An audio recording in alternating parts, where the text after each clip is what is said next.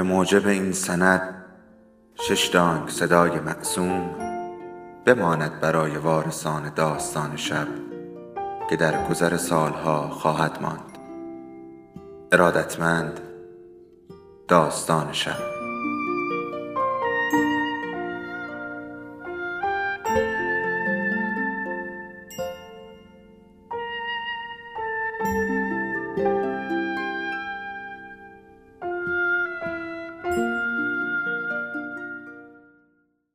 یکی بود یکی نبود.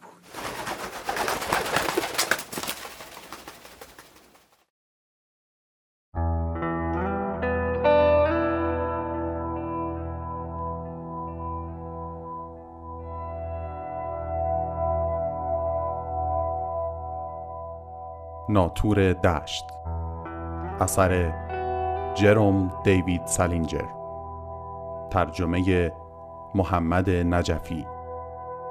با صدای حمید رضا دانش.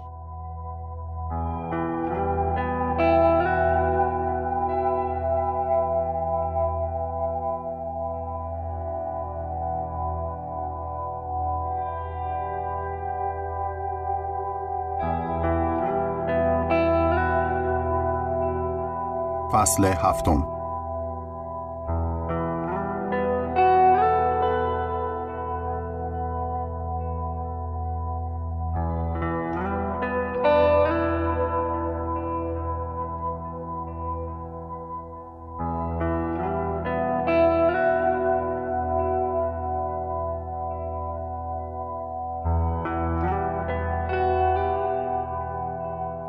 یه خورده نور از لایه پرده می‌زد تو اتاق و می‌تونستم ببینمش که رو تخت دراز کشیده. خوب می‌دونستم بیداره. گفتم اکلی بیداری؟ آره. حسابی تاریک شده بود و پام گرفت به یک کفش و نزدیک بود با مخ بخورم زمین. اکلی بلند شد رو تختش یه وری به دستش تکیه داد. از این پماد سفیدا مالیده بود به صورتش. واسه جوشاش. تو تاریکی شبیه روح شده بود. گفتم چیکار می‌کنی؟ یعنی چی چی کار می‌کنی؟ داشتم میخوابیدم که سر صدا رو انداختین. دوا سر چی بود؟ کلید چراغ کجاست؟ نمی‌تونستم پیداش کنم. داشتم دستم رو میکشیدم به دیوار. چراغ می‌خوای چی کار؟ نزدیک دستته. بالاخره کلید پیدا شد و چراغ رو روشن کردم. اکلی دستشو گرفت جلوی چشمش که نور چشمشو نزنه. گفت خدای من چه بلایی سرت اومده؟ منظورش خون سرصورت و لباسام بود. گفتم یه دعوای کوچولو با استراد لیتر داشتم. بعدش نشستم کف اتاق. تو اتاقشون صندلی نداشتن. نمی‌دونم چه بلایی سر صندلی آورده بودن. گفتم ببین حالشو داری یه دست ورق بزنیم؟ عاشق ورق بازی بود. هنوز خونریزی داری پسر بهتر یه چیزی بذاری روش. خودش بند میاد. دوست داری ورق بازی کنی یا نه؟ ورق بازی؟ هیچ می‌دونی ساعت چنده؟ خیلی دیر وقت نیست. تازه یازده یازده و نیمه. اکلی گفت تازه یازده یازده و نیمه؟ گوش کن. باید صبح پاشم برم آینه اشا شما هم که نصف شبی داد بیداد رو انداختین و دعوا کردین و دعوا سر چی بود؟ گفتم قصهش درازه نمی‌خوام سرتو بخورم اکلی. من به فکر آرامشتم پسر. هیچ وقت از زندگی خصوصی باش حرف نمی‌زدم. اون حتی از استرادلیتر هم احمقتر بود. استرادلیتر پیشش علامه بود. گفتم هی hey, اشکالی نداره امشب جای ایلایی بخوابم. اون که تا فردا شب بر نمیگرده. برمیگرده خوب می‌دونستم تا فردا شب بر نمیگرده. ایلای همیشه تعطیلی آخر هفته می‌رفت خونه. اکلی گفت من چه می‌دونم برمیگرده یا نه. پسر کفرم و در می آورد. یعنی چی؟ تو نمی‌دونی کی برمیگرده؟ هیچ وقت یک شنبه شبا بر نمیگرده. درست میگم؟ خب آره ولی بابا من که نمی‌تونم به کسی اجازه بدم جای اون بخوابه. این دیگه بدجوری حالمو گرفت. پا شدم رفتم طرفش. زدم رو شونش و گفتم تو یه شازده اصیلی بچه می‌دونستی نه بابا جدی میگم. من که نمی‌تونم به کسی اجازه بدم جای اون. تو یه شازده اصیلی یه نجیب زاده تحصیل کرده. بچه. واقعا هم بود. سیگار که داری. بگینت دراز به دراز میفتم میمیرم. نه راستشو بخوای ندارم. ببین دعوا سر چی بود؟ جوابشو ندادم. پا شدم رفتم طرف پنجره و نگاهی به بیرون انداختم. یه دفعه خیلی احساس تنهایی کردم. آرزو کردم کاش مرده بودم. اکلی برای پونزدهمین بار پرسید دعوا سر چی بود؟ گفتم سر تو. سر من؟ جدی میگی؟ آره داشتم ازت دفاع می کردم استرادلیتر گفت تو شخصیت کثیفی داری منم طاقت نیاوردم. هیجان زده شد. اینو گفت؟ جدی جدی اینو گفت؟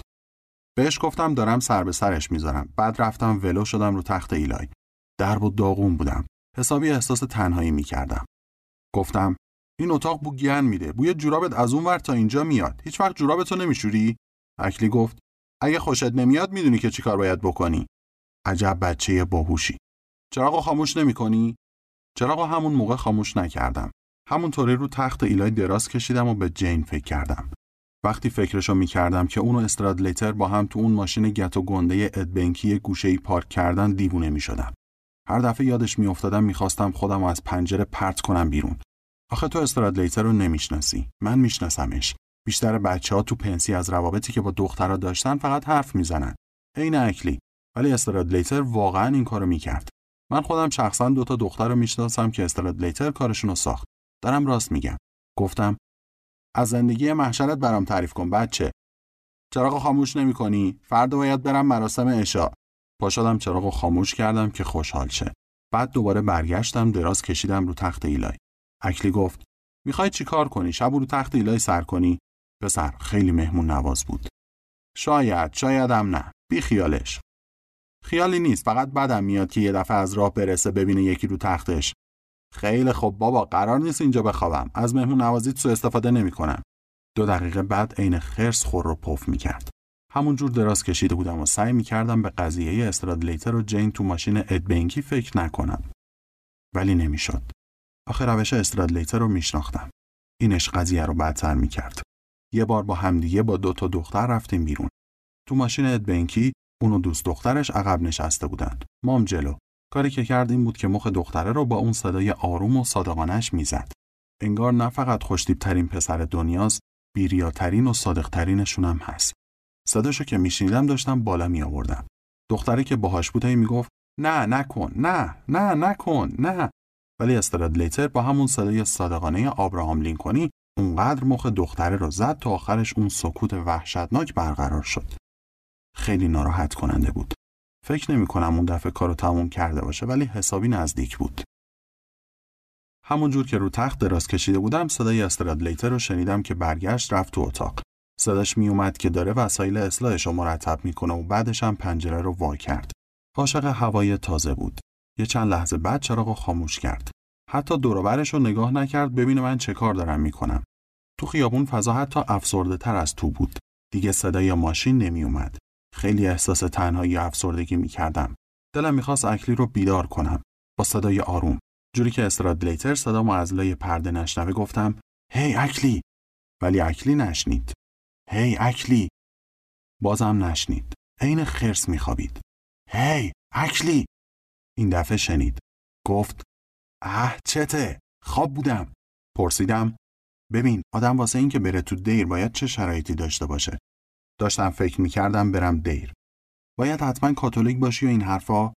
معلومه که باید کاتولیک باشی. گوه بیدارم کردی همینو بپرسی؟ هه خیلی خوب بخواب. به هر حال من که دیر برو نیستم. با این بخت و اقبالی که من دارم دیری نصیبم میشه که همه تاریک دنیاهاش عوضیان. همشون حرومزاده احمقن یا فقط حرومزادن. اینو که گفتم اکلی از جا پرید رو تختش نشست. گفت هی ببین من عین خیالم نیست چی چی بار خودم می‌کنی. ولی اگه بخوای مذهبم و مسخره کنی؟ گفتم خیالت راحت کسی به مذهبت کار نداره. از تخت ایلای پا شدم رفتم طرف در. دیگه تحمل اون فضای احمقانه رو نداشتم. نرسیده به در واسادم و دست اکلی رو گرفتم و یه دست جانانه کشکی باهاش دادم. دستشو پس کشید و گفت چه خبره؟ گفتم هیچی فقط می‌خواستم بابت شازده بودن تشکر کنم. با لحن صادقانه ای تشکر کردم. تو خیلی محشری بچه می‌دونستی؟ خلاچل یکی باید محکم بکوبه تو اون. حتی صبر نکردم جملهش رو تموم کنه. در رو بستم و رفتم تو راه رو. همه یا خواب بودن یا برای تعطیلات رفته بودن خونه. واسه همین راه رو حسابی ساکت و غم زده بود. یه جعبه خالی خمیر دندون مارک کولینوس افتاده بود دم اتاق لیهی و هافمند. طرف پلا که می‌رفتم با نوک دم پاییم همینجوری زدمش جلو. فکر کردم برم پایین ببینم ملبراسر چه کار می‌کنه. ولی یه دفعه نظرم عوض شد. یه دفعه تصمیم گرفتم اصلا از پنسی بزنم بیرون. همون شب. و تا چهارشنبه صبر نکنم. دیگه نمی‌خواستم این دو رو باشم. خیلی افسردم می‌کرد. واسه همین تصمیم گرفتم توی هتل توی نیویورک اتاق بگیرم. هتلی که ارزون باشه. و تا چهارشنبه خوش بگذرونم. بعدش چهارشنبه با روحیه خوب و سرحال برم خونه. حساب کردم نامه ترمر تا سهشنبه چهارشنبه نمی‌رسه خونه. منم نمی‌خواستم تا پدر و مادرم خوب با قضیه کنار نیومدن برم خونه. نمی‌خواستم وقتی نامه بهشون می‌رسه اونجا باشم. مادرم حسابی دیوونه می‌شد. گرچه وقتی با چیزی کنار بیاد اون قدرام بد نیست. تازه یه تعطیلی هم لازم داشتم. اصابم داغون بود. واقعا داغون. به هر حال تصمیمم این شد. واسه همین برگشتم اتاقم. چراغ روشن کردم و شروع کردم به جمع کردن وسایلم. قبلش چیزایی رو جمع کرده بودم. استردلیتر اصلا بیدارم نشد. یه سیگار آتیش زدم و لباس پوشیدم و بعد همه وسایلم رو جمع و جور کردم ریختم تو این دوتا چمدونام فقط دو دقیقه طول کشید. من یکی وسایلم رو سری جمع و جور می‌کنم. موقع جمع کردن وسایل یه چیزی حالم رو گرفت. باید این یه جفت کفش پاتیناژ خیلی نو رو که مادرم دو سه روز پیش واسم فرستاده بود میذاشتم تو چمدون این خیلی افسردم کرد. می‌تونستم مجسم کنم مادرم رفته فروشگاه اسپالدینگ و از فروشنده یه میلیون سوال احمقانه پرسیده و اون وقت من اینجا اخراج شدم. این باعث شد دلم بگیره. کفشا رو اشتباه گرفته بود. من کفش مسابقه می‌خواستم. اون کفش هاکی گرفته بود. ولی بازم باعث شد دلم بگیره. تقریبا هر وقت کسی بهم به هدیه ای میده آخرش باعث میشه دلم بگیره. همه وسایلو که جمع کردم پولامو شمردم. دقیق یادم نیست چقدر داشتم ولی حسابی خرپول بودم. مادر بزرگم همین هفته پیش قلام پول برام فرستاده بود. این مادر بزرگ من خیلی دست و دل بازه. دیگه مثل سابق جوون و خوشگل نیست. حسابی پیره. سالی چهار بارم برام هدیه تولد میفرسته. به هر حال گرچه حسابی پول داشتم ولی حساب کردم ممکنه خرجم بیشتر بشه. معلوم نیست. واسه همین رفتم دم اتاق فردریک وودراف. همون پسره که ماشین تحریرم و قرض گرفته بود و بیدارش کردم. پرسیدم ماشین رو چند می‌خره؟ خیلی خرپول بود. گفت نمی‌دونه.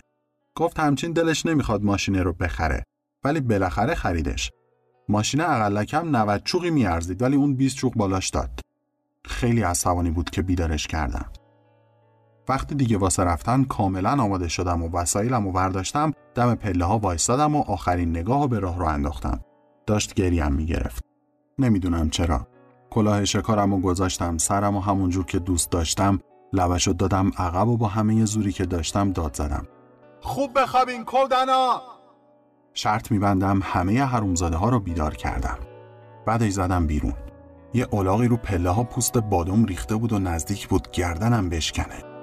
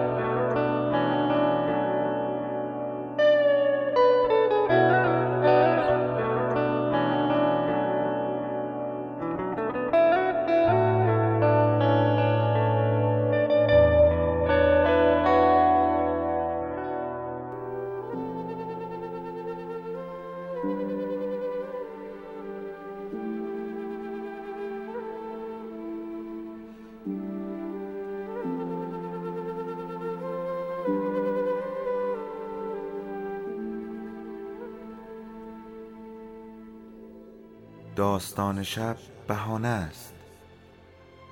برای با هم بودن دور هم نشستن شنیده شدن.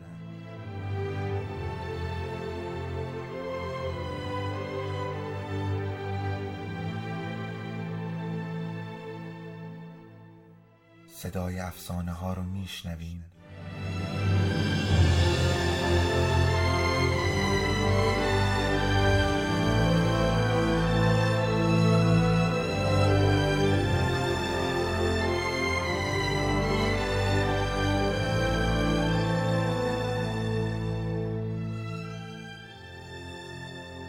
شبتون بخیر.